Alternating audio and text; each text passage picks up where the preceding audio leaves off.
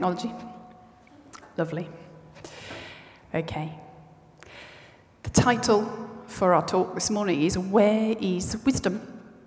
I wonder where you turn when you want to find something out. I suspect I'm not the only mother in the room who is expected to know the whereabouts of PE kits and homework books, know the time of the next bus, and whether, what the weather's going to be like a week on Friday, even. When we've got a question to solve, my young friends usually say, Oh, just Google it. Because the internet is a great tool, isn't it? There's so much information right there at our fingertips. If you're a little older or of a different disposition, a good book might be the thing you reach for to help you um, in your search for understanding. Or you might look for the advice of an expert, someone with experience who's faced the problem before. Looking out at you, I know you to be a very clever bunch. You've got degrees and qualifications galore between you all, you know.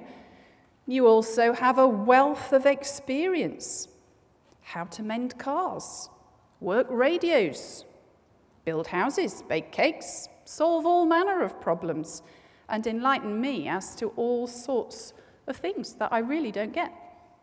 But is that wisdom? I know a young man who was bright but troubled and not doing at all well at school. In desperation, his mother sent him off to visit a young friend who was studying at Oxford University. And she took him to her college library. There, he held in his hands a book that had been written in 1024, just before the Norman conquest, really. The awe that that inspired in him made him realize he was throwing away an opportunity by not using the abilities he had. Now, that library was full of information, both ancient and modern. But I think the young friend that delivered him there was full of wisdom. T.S. Eliot wrote, All our knowledge brings us nearer to ignorance. All our ignorance brings us nearer to death, but nearness to death, no nearer to God. Where is the life we've lost in living? Where is the wisdom we've lost in knowledge? Where is the knowledge we've lost in information? You see, it seems quite possible to fill our heads with information, but somehow to lose track of wisdom. This poem asks where wisdom is to be found. And what a beautiful poem it is. Thank you for reading it because it really was quite long. I particularly love the image of the miner dangling. I, I see him in my head tied by his foot, dangling and swaying on his rope, trying to access these precious things deep beneath the ground.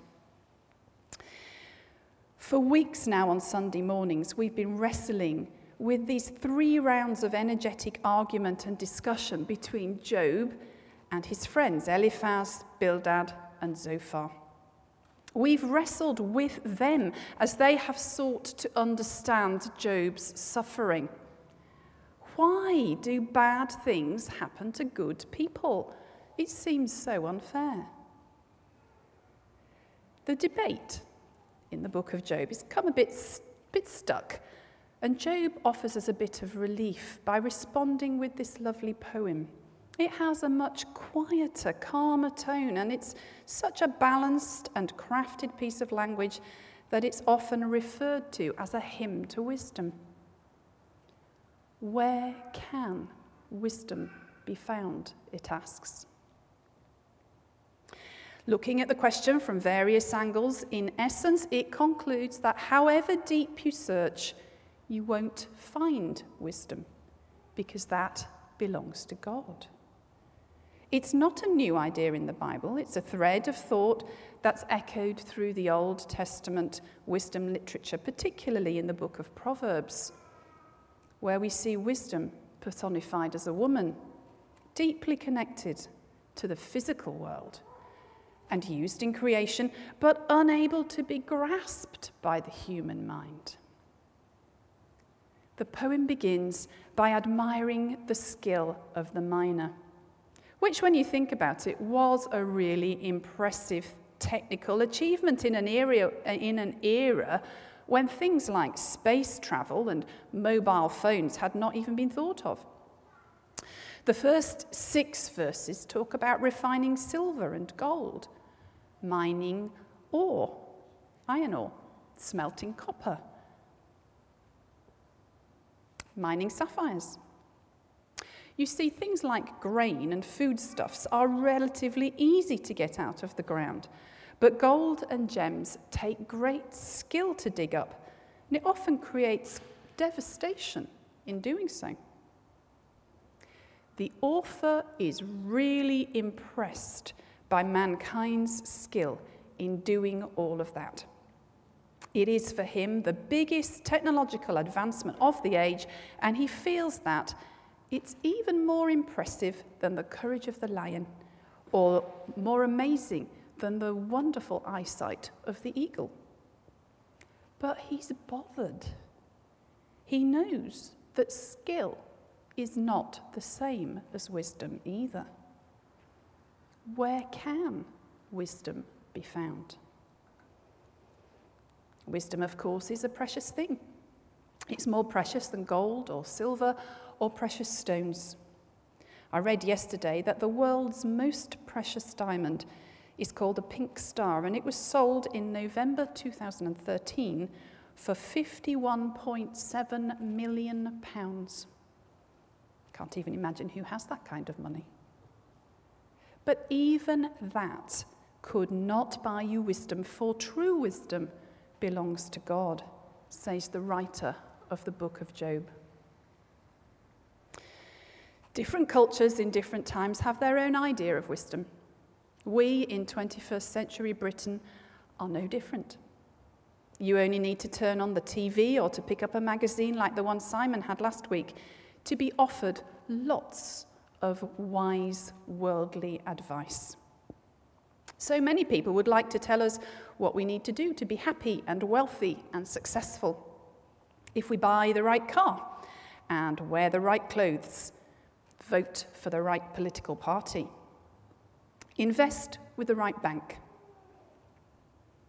All will be well, they say. Or maybe we need to follow the right diet, send our children to the right school, live for ourselves, have a set of life goals, and pursue them single mindedly. Where can wisdom be found?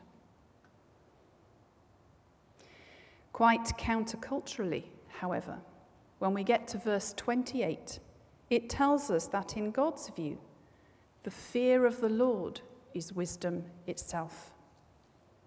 The fear of the Lord will bring us back to an attitude of love, of respect, and of adoration towards God as a foundational habit of mind on which we build everything else. I'm sure Alistair will tell you that getting the foundations of a building right is key to success. The book of Proverbs urges us to pursue wisdom. It's an urgent injunction. But the world's wisdom is not God's wisdom. For that, we need to look to Jesus. God made man Jesus fulfills the lovely images in Proverbs of wisdom personified a woman, a master craftsman, a favourite child. If you've got time this afternoon, do look in Proverbs. There's lots about wisdom. But Jesus is the image of the invisible God. And if we want to see what godly wisdom actually looks like, we should examine him, the one by whom and through whom all things were made. Isaiah prophesied that the wisdom of the Messiah would seem like foolishness to the world, and that is exactly what happened. Now, if I were to design for myself someone to be my saviour. I would probably be looking for somebody capable and strong and clever. Just like the Jews, in fact, who had in mind a rather um, impressive military leader, a sort of kingly figure. In short, they were on the lookout for a superhero, a sort of Jewish Captain America, if you can picture that. But that was not God's plan. In his infinite wisdom, he chose a different way. Jesus, by whose power we are restored, healed, renewed, and redeemed, confounded the wisdom of the world by willingly stooping to serve. He chose to make himself weak. He willingly gave up the glory and power of heaven and chose to take the form of man so that he might be punished in our place for the sin of the world. In his wisdom, he chose to serve, not just on a Sunday or in his spare time, not just with the peripheral parts of his life that were not particularly public, so not embarrassing and not either just in the moments when he would be noticed and so look rather good. Jesus, who rightly had the power and authority, chose to give it all up to serve God with his whole self, both living and dying. For as we're reminded in Corinthians, the foolishness of God is wiser than man's wisdom. The weakness of God is stronger than man's strength. If you want to know what wisdom looks like, then look to Jesus. He is our model and our guide. Wisdom is, in fact, a spin off, an incidental byproduct of our love and our adoration for God. All that's needed is for us to admit our utter dependence on Him and we will find wisdom because God is not looking for superheroes. We don't need a fancy outfit. We don't need a supersuit. We don't need to be strong or perfect or capable. We need only hearts that are devoted to God, hearts that are completely in love with Him. He's looking for humility. If our hearts are attentive and listening to the call of God's word and determined to fall in line with what we find there, then we will find wisdom and God will move in our lives. Now, you might be inclined to say, well, maybe so for some people, but not for me. I'm not good enough. My life is a mess. I don't have qualifications, I have this problem and that unfortunate circumstance. Well, perhaps you saw the sketch on Comic Relief Night, the panel interviewing for national treasures. Did anybody see that? It was really quite amusing. In exasperation at their inability to find anyone good enough to be national treasure for 2015 for Great Britain, Miranda pointed to a picture of Hugh Laurie and he, she said to Stephen Fry, Are you sure he won't do? Stephen Fry said, Oh, I'm quite sure, if you knew what I know. And everybody laughed. Now, you may be feeling a bit vulnerable like that today. You might feel that if people knew what you were really like, they'd be appalled. You might think if God knew what you were really like, he wouldn't want to love you. Well, the truth is, he does know. And that is the you he really loves.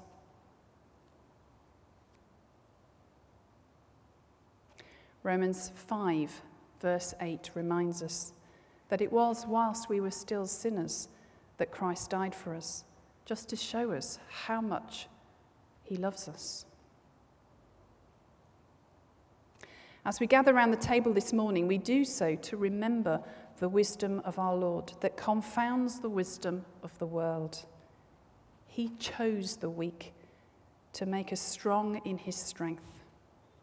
He chose the foolish to make us wise. He led by serving, and he offers us new life because he gave up his own life to die on the cross. He is not looking for perfect candidates, for ready made saints, but rather for broken, humble human hearts through which his glory can shine. I'd like to share a poem. I have read it here before, but it speaks to me quite clearly of this subject. If your heart yearns for a more it doesn't know, if you've suffered blow after blow and can barely dare to lift your head, if you've ever wished you'd rather been, if you've bled or tried to bind a wound, if you've cried, then tied a knot to choke the flow of hope before it can open up, a way to disappoint you again and leave you broken, then this is for you. If you've longed, if you've wronged, if you choke on the words to your favourite song, if you need a doctor, or you're beyond medical help, then come.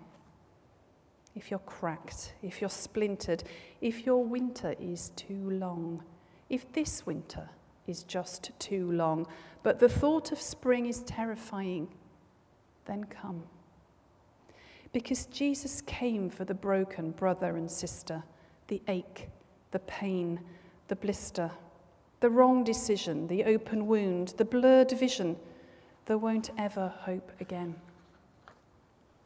Jesus came for the insane, the unfulfilled, the searching, the street child, the tramp, and the urchin. The poor little rich girl snorting coke and cursing and the man who sold it to her. Jesus came for those nursing a need, nursing a drink, out of control, on the blink, on the brink, falling overboard and about to, sobbing at the kitchen sink. Jesus came for those the world drives mad, for the bad. Yes, the bad. Jesus came for the bad. So if that's never been you, then fine, just go because Jesus didn't come for the well, the swell, the hell. I've got everything I need, the nothing's lacking, the non cracking up. He's not interested in courting the sorted. He came to fill the cup of the thirsty, the worst, the broken, the burst open. Jesus came for the sick, the packed up, the cracked up, the smashed, hopes dashed, the picked on, the meek, the weak, the stuttering, those who blush when they speak, and the walked out on. Jesus came for the left behind, for the cheats and the cheated, the ones who cross the line and the ones who don't even know where to begin. Jesus came for the people who know how it feels when you say sin for the broken to open, to break for those who choke, for the people who don't have everything we need, for the ones we know we need hope.